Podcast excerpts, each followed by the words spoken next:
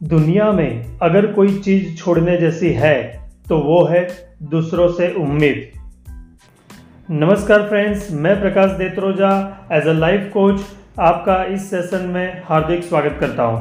Friends, पिछले session में हम लोगों ने जाना था नंबर वन जो वायरस हमारी लाइफ में है, वो है कंपैरिजन और आज के सेशन में हम जानेंगे ये दूसरा virus that is expectation so friends comparison में हमने जाना था कि हमें किसी और से तुलना नहीं करनी है, अपने आप से तुलना करनी है। अब बारी आती है एक्सपेक्टेशन यानी कि उम्मीद की।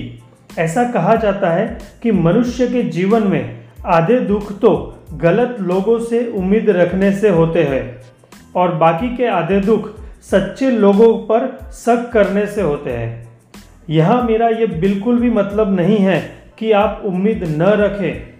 लेकिन उम्मीद एक तो अपने आप से रखे और दूसरा ऊपर वाले से रखे, जिसे आप भगवान, अल्लाह या जीसस जो कोई भी नाम से पहचानते हो। क्योंकि कहा जाता है कि ऊपर वाले के पास देर है, लेकिन अंधेर नहीं। अब थोड़ा एक्सपेक्टेशन की डेफिनेशन को क्लियर करते हैं। जैसे कि it is a strong belief that something will happen in the future example जैसे कि एक टीचर की एक्सपेक्टेशन होती है, हर बच्चा क्लास में समय सर आए।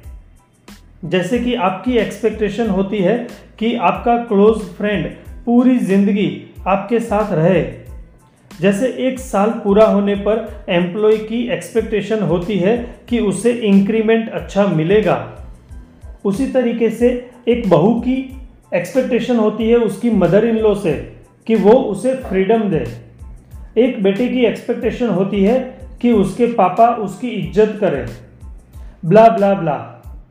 तो सबसे पहले ये जानना ज़रूरी है कि क्यों न रखे किसी से एक्सपेक्टेशन क्योंकि समस्या उम्मीद रखने में नहीं है, लेकिन जब वो उम्मीद पूरी नहीं होती, तब जो हमारे विचार, हमारी भावनाएँ और बिहेवियर यानी कि हमारे वर्तन पर जो नेगेटिव इफ़ेक्ट होता है, उससे है। इसीलिए कहा गया है कि expectation is the mother of all frustration for example एक एम्प्लॉय नए साल के पहले महीने के सैलरी के दिन उसके हाथ में चेक है, लेकिन फिर भी उसके चेहरे पर फ्रस्ट्रेशन दिख रहा है। क्यों? क्योंकि एज पर हीज और हर एक्सपेक्टेशन सैलरी में शायद इंक्रीमेंट नहीं आया, या तो कम आया। ऐसा हो सकता है। अब वही एक्सपेक्टेशन की वजह से उसके बिहेवियर थॉट और कंपनी के प्रति जो फीलिंग्स थी, अब वो बदल जाएगी। उसमें भी अगर पॉजिटिव बदलाव आता है तो अच्छी बात है, लेकिन मेजोरिटी मैंने देखा है कि उसका नेगेटिव इफ़ेक्ट ही होता है। अब वो पहले जितना काम करने में चोरी करेगा, उसके कंपनी को लेकर जो विचार थे वो बदल जाएँगे। उसका लोगों के साथ का जो व्यवहार था नेगेटिव हो जाएगा। बहुत सारी चीज़ें हो सकती हैं। वो सारी चीज़ें आपको भी पता है। अब ऐसा क्यों हुआ? बिकॉज़ ऑफ़ एक्सपेक्टेशन लेकिन हमें ये समझना ज़रूरी है कि जब हम किसी और से एक्सपेक्टेशन रखते हैं तो सामने वाला भी हमसे कुछ एक्सपेक्टेशन रखता होता है। ऐसे कई एग्ज़ाम्पल है हमारी लाइफ में। और आजकल तो हद ही हो गई है रिलेशनशिप में। मैं कुछ एग्ज़ाम्पल आपके साथ शेयर करना चाहूँगा, लेकिन ध्यान रखना, ये कंटेक्सचुअल है। हर एक की लाइफ में ऐसा हो, ऐसा ज़रूरी नहीं है। ये आपको रियलिटी समझाने में आसान रहे, इसके लिए मैं आपके साथ शेयर कर रहा हूँ। और मेरा मकसद सिर्फ़ आपको अवेयर करना है, क्योंकि मैं इस बात को अच्छे से जानता हूँ कि अवेयरनेस कैन हील ज़्यादातर समस्या के ऊपर सिर्फ़ ध्यान देने की ज़रूरत होती है। चलिए देखते हैं कुछ एग्ज़ाम्पल जैसे कि कोई एक व्यक्ति कहता है कि, भाई, वो मुझे नहीं बुलाता तो मैं उसको क्यों बुलाऊं? दूसरा, एक बहू कहती है कि, मेरी सासू मुझे बेटा कहकर नहीं बुलाती तो मैं उनको मम्मी क्यों कहूँ? तीसरा, शादी में कोई एक व्यक्ति कहता है कि, भाई, तेरे पापा मुझे जब तक रूबरू इनविटेशन नहीं देंगे, तब तक मैं नहीं आऊँगा। चौथा, गलती से अगर कोई एक खास व्यक्ति को इनविटेशन देना रह गया तो वही खास व्यक्ति कहेगा कि भाई, अब तूने ही रिश्ता काट दिया तो हम भी नहीं रखेंगे रिश्ता। तो फ्रेंड्स मेरा कहने का सिर्फ़ इतना ही है कि रिश्ता जो है, वो दिल से होता है, दिमाग से नहीं। रिश्तों को कायम रखने के लिए अगर आपने दिल लगाया तो वो रिश्ता टिकेगा। अदरवाइज़ अगर आपने दिमाग लगाया तो वो व्यापार बनते देर नहीं लगेगी। मेरे कोच ने मुझे इतना ही सिखाया है कि कोई भी काम करने से पहले फील है या डील है, वो डिसाइड करना ज़रूरी है। तो जहाँ संबंध की बात आती है, वहाँ फील होना ज़रूरी है। लेकिन जैसे आगे कुछ एग्ज़ाम्पल आपसे शेयर किए, क्या वो एग्ज़ाम्पल में किसी भी तरह से आपको फील नज़र आ रहा है?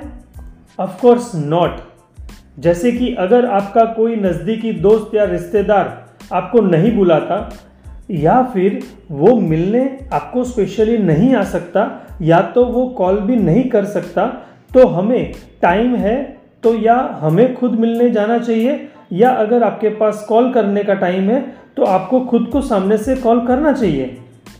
दूसरे एग्ज़ाम्पल में, अगर सासू माँ हमें बेटा नहीं कहती तो ज़रूर अभी भी कुछ अधूरापन होगा। तो जब तक उनको वो बेटे या बेटी जैसी फीलिंग ना आए, तब तक हमारा प्रयास तो होना चाहिए। लेकिन नहीं, हम यहाँ व्यापार शुरू कर देते हैं। इस हाथ दे, उस हाथ ले। तू मुझे बुलाएगा तो मैं बुलाऊँगा। तू मेरे घर आएगा तो मैं आऊँगा।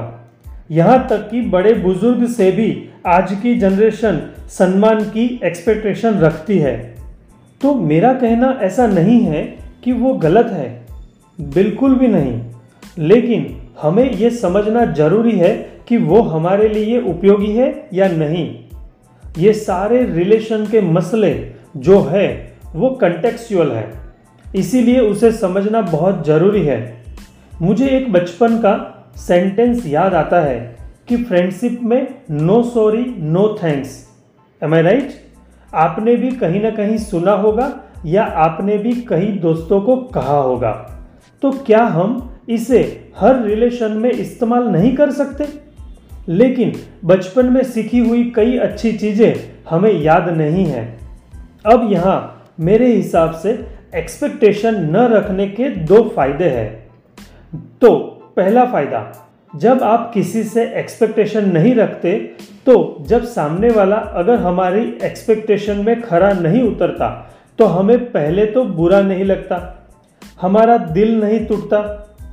इसीलिए ऐसा कहा जाता है expectation is the root of heart attack दूसरा, जब हम कुछ एक्सपेक्टेशन रखते ही नहीं हैं, और सामने वाला हमें कुछ ना कुछ रिवॉर्ड देता है तो हमें बहुत ज़्यादा खुशी मिलती है। जैसे कि मैं मेरी बात करूँ कि हमें लोग कई जगह पर ऐसे ही इंस्पिरेशनल टॉक के लिए बुलाते हैं राइट तो जहाँ पर हमें प्रोफेशनली काम करना होता है तो हम पहले से ही बोल देते हैं। लेकिन कई जगह पर हम ऐसे ही for the good cause for the noble cause हम जाते हैं। और फिर भी वो लोग हमें कुछ न कुछ रिवॉर्ड के तौर पे बंद कवर या कोई गिफ्ट देते हैं तो हमें और ज़्यादा फील गुड होता है।